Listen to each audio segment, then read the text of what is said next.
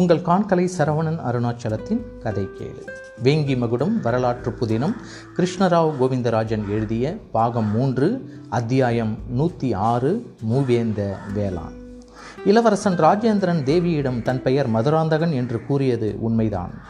பூர்வ தேசமும் கங்கையும் கூட கடாரமும் கொண்ட கோப்பர கேசரி வர்மன் என்று கல்வெட்டுக்கள் புகழ்ந்து கூறும் முதலாம் ராஜேந்திர சோழன் ராஜராஜ சோழனுக்கும் கோப்பெருந்தேவியருள் வானவன் மாதேவி என்று வழங்கும் திருபுவனமாதேவிக்கும் பிறந்த புதல்வன்.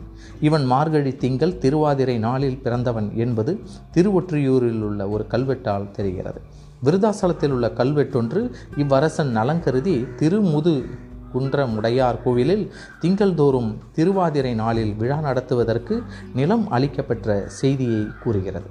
ராஜராஜ சோழர் தன் புதல்வனுக்கு மருா மதுராந்தகன் என்று பெயரிட்டிருந்தான் என்பது திருவாலங்காட்டு செப்பேடுகளால் அறியப்படுகிறது. இவனுக்கு இந்த பெயர் இடம்பெற்றிருந்த செய்தி கன்னியாகுமரி கல்வெட்டினாலும் அறியப்படுகிறது.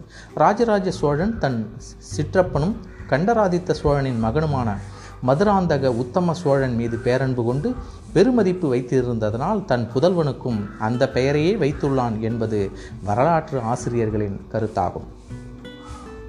ராஜேந்திரன் தன் தந்தையால் இடம்பெற்ற மதுராந்தகன் என்னும் பெயரும் தன் முடிசூட்டு விழாவில் பெற்ற ராஜேந்திரன் என்னும் அபிஷேக பெயரும் உடையவனாய் இருந்ததோடு வேறு சில சிறப்பு பெயர்களையும் பெற்றிருந்தான் என்பது பல கல்வெட்டுகளால் அறியப்படுகிறது. அவை உத்தம சோழன் பண்டித சோழன் கடாரங்கொண்டான் கங்கை கொண்ட சோழன் சோழேந்திர சிம்மன் விக்ர சிம்மன் என்பதாகும். மேலும் பழையாறை நகர் இவ்வேந்தன் ஆட்சி காலத்தில் முடிகொண்ட சோழபுரம் என்று வழங்கப்பட்டதாலும் அந்நகரின் தென்புறத்தில் ஓடும் ஆறு இவனால் வெட்டப்பெற்று முடிகொண்ட சோழ பேராறு என்னும் பெயர் பெற்றிருந்ததாலும் இவனுக்கு முடிகொண்ட சோழன் என்னும் சிறப்பு பெயர் இருந்திருக்கிறது. இளவரசன் தேவியிடம் விடைபெற்று கடற்கரைக்கு சென்றான். இளவரசனுக்குரிய கிரீடமோ மணிமகுடமோ ஆடை ஆபரணங்கள் இல்லாமல் சாதாரணமாக குதிரையில் வந்தவனை பார்த்து தளபதி பல்லவராயன் ஆச்சரியமடைந்தவாறு அவனை வரவேற்றான். கடற்கரையில் இன்னமும் நடக்காமல் இருந்த ஒரு பாறையில் அமர்ந்து இவரும் கப்பல் கட்டுமானத்தை பற்றிய விவாதங்களில் ஈடுபட்டனர். முன்னரே ஐந்து பெரிய கப்பல்களும் மேலும் வலுவான பல மரக்கலங்களும் சோழர் கப்பற்படையில் மாமல்லபுரத்தில் இருந்தன. இந்த பகுதியில் புயலினால் எவ்வித சேதமும் ஏற்படவில்லை. ஆதலால் கடலில் கப்பல்கள் அணிவகுத்து கம்பீரமாக நின்றதை ராஜேந்திரன் மன திருப்தியுடன் பார்த்து கொண்டான். தளபதியிடம் ராஜேந்திரன் தளபதியாரே இங்கு மேலும் கப்பல் கட்டுவதற்கு சக்கரவர்த்தி உத்தரவிட்டிருக்கிறார். எவ்வளவு விரைவில் கப்பல் கட்ட ஆரம்பிக்க முடியுமோ அவ்வளவு விரைவில் ஏற்பாடுகள் செய்ய வேண்டும். நானே சில மாதங்கள் இங்கேயே தங்கியிருக்க வேண்டும் என்று எண்ணுகிறேன். மரக்கல தச்சர்கள் சுற்றுப்புறங்களில் இருந்தால் அவர்களை அவ்வளவு ஆட்களையும் அழைத்து வர ஏற்பாடு செய்யுங்கள் என்றான். உத்தரவு இளவரசி இங்கே பெருந்தனக்காரர்கள் சிலர் இருக்கின்றனர். அவர்கள் தங்களுக்கென சொந்தமாகவே மரக்கலங்களை வைத்துள்ளனர். தச்சர்களும் அவர்களிடம் நிறைய பேர் உள்ளனர். நீங்கள் வருவதை அறிந்தவுடன் அவர்களை எல்லாம் அழைத்து அருகில் ஒரு மண்டபத்தில் அமர வைத்திருக்கிறேன். அவர்களிடமிருந்து தச்சர்களையும் பணியாளர்களையும் அமர்த்தி கொள்ளலாம். மேலும் மரங்களை பற்றியும் அறிந்துள்ளார்கள். வேறு ஏதாவது உதவிகள் தேவைப்பட்டாலும் அவர்களிடமிருந்து பெற்றுக்கொள்ளலாம் சரி நாம் அவர்களை சந்திக்க செல்லலாம். நம் பொக்கிஷத்தில் நிறைய தங்க காசுகள் கொட்டி கிடக்கின்றன. அதனால் செலவுக்கு குறைவில்லாமல் எல்லா வேலைகளையும் செய்ய வேண்டும் என்று ராஜேந்திரன் கூறினான். சிறிது நேரம் கடற்கரையில் இருந்து கப்பல்களின் அணிவகுப்பை பார்த்துவிட்டு அருகிலுள்ள மண்டபத்திற்கு சென்றனர். அங்கு குழுமியிருந்த பெருந்தன காரர்கள் வேளாண் குடி தலைவர்கள் ஊர் தலைவர்கள் இருந்தனர். இளவரசனை பார்த்ததும் வாழ்த்து கோஷம் முழங்கியவர்களை கையமர்த்தி அமர வைத்து தன் கப்பல்கள் கட்டும் நோக்கத்தை தெரியப்படுத்தினான். அங்கிருந்தவர்கள் ஆர்வத்தோடு கேட்டுக்கொண்டு உடனடியாக தேவையான ஆட்களை திரட்டி அனுப்ப ஏற்பாடு செய்வதாக தெரிவித்தனர். தேவையான மரங்கள் அருகிலுள்ள காடுகளிலும் திருக்கழுக்குன்றம் ஒட்டியுள்ள காடுகளிலும் மற்றும் தொண்டை நாட்டில் உட்புற ஆரண்யங்களிலும் திரட்டுவதற்கு ஏற்பாடு செய்ய முடிவெடுக்கப்பட்டது. அதற்கு தேவையான பொற்காசுகள் அளிக்க தேவையான உத்தரவை ஓலைகளில் எழுதி முத்திரையிட்டான் சிலவரசன். அனைவரும் விடைபெற்றனர் அதில் இளைஞனாகவும் துடிதுடிப்புடனும் மட்டும் அருகில் இருக்குமாறு கூறினான். அவன் பெயர் மூவேந்த வேளான் மூவேந்த வேளாளனுடனும் பல்லவராயனுடனும் மண்டபத்திலிருந்து வெளியே வந்த ராஜேந்திரன் பல்லவராயன் தங்கியிருந்த மாளிகைக்கு சென்றான். இளவரசன் தங்குவதற்காக தனியானதொரு மாளிகையை ஏற்பாடு செய்திருந்தான் பல்லவராயன். ஆனால் தனக்கு தனியானதொரு மாளிகை தேவையில்லை என்றும் தளபதி பல்லவராயன் தங்கியிருந்த மாளிகையிலேயே தானும் சில மாதங்கள் தங்கிக் கொள்வதாக கூறினான் இளவரசன்.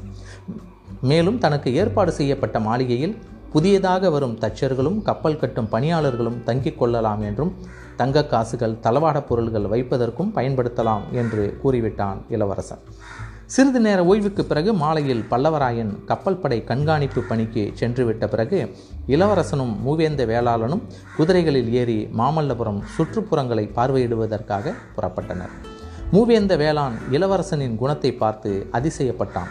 தன்னை போல் வயது ஒத்தவன் தென்னகத்தையே ஒரு குடை நிழலில் ஆளும் சக்கரவர்த்தியின் ஒரே புதல்வன் பட்டத்து இளவரசன் மணிமகுடம் அணியாமல் கிரீடம் அணியாமல் எந்த ஆபரணங்களும் பூணாமல் ஆடை கூட சாதாரணமான போர் வீரர்கள் அணியும் ஆடை புனைந்து தனக்கு சமமில்லாத ஒரு சாதாரண வேளாண்குடியை சேர்ந்த தன்னுடன் சரிசமமாக நடத்துகிறானே. உடன் எந்த மெய்காப்பாளர்களையும் வைத்து கொள்ளாமல் தனியே தன்னுடன் புறப்பட்டதை நினைத்து ஆனந்தம் அடைந்தான் மூவேந்த வேளான் நண்பன் போல் நடத்துகிறான் நண்பன் என்றும் அழைக்கிறான் இளவரசன் என்று நினைத்து பெருமிதம் அடைந்தான் இருவரும் மாமல்லபுரம் சுற்றுப்புறம் எங்கும் சுற்றி பார்த்து கொண்டு வந்தனர். ஓரிடத்தில் குளக்கரை அருகே வந்தபோது தான் இளவரசனுக்கு அன்று காலையில் பார்த்த பெண் ஞாபகத்திற்கு வந்தது. அருகில் உள்ள ஒரு வீட்டில்தான் வசிக்கிறார் அங்கு போகலாமா என்று யோசித்தபோது இளவரசி அதோ தெரிகிறதே ஒரு வீடு. அதுதான் எங்கள் வீடு. என் தாய் தந்தையும் சகோதரியும் வசிக்கிறோம். உங்களை பார்த்தால் என் பெற்றோர்கள் மிகவும் மகிழ்ச்சி அடைந்தவர்கள் என்றான் மூவேந்தன். ராஜேந்திரன் இந்த மூவேந்தன் தான் தேவியின் சகோதரனா? அவள் முகஜாடை சற்று இவனிடம் இருப்பதால் தான் இவனை மட்டும் நம்மிடம் உதவிக்கு வைத்து கொண்டிருக்கிறோமா? என்று ஆச்சரியப்பட்டான். இவனுடன் சென்றால் இவன் சகோதரி தேவியை மறுமுறை பார்க்கலாம். ஆனால் இளவரசன் என்று தெரிந்துவிடுமே. பிறகு அவளுடன் இயல்பாக பேச முடியாதே. என்ன செய்யலாம்? இவ்வாறு யோசித்த இளவரசன் மூவேந்தனை பார்த்து நண்பா நான் வருகிறேன். ஆனால் என்னை இளவரசன் என்று கூறாதே. உன் நண்பன் என்று கூறு. நான் இந்த ஊரில் ஒரு சாதாரண ஆளாகத்தான் இருக்கப் போகிறேன். தஞ்சையில் என்னை சுற்றி எப்போதும் ஆள் அம்பு படை மெய்க்காவலர்கள் பணியாளர்கள் ஏவல் புரிவோர் என்று ஒரு பெரிய கூட்டம் இருக்கும். அப்படி என்னுடன் பலர் இருப்பது எனக்கு பிடிப்பதில்லை. சுதந்திரமாகவும் இருக்க முடிவதில்லை. அதனால் என்னை உன் நண்பன் பெயர் மதுராந்தகன். இங்கு கப்பல் படையில் பணிபுரிய வந்திருக்கிறேன் என்று சொல் என்று கேட்டுக்கொண்டான். சரி இளவரசி அப்படியே சொல்கிறேன். என் தாய் தந்தையும் வயதானவர்கள்.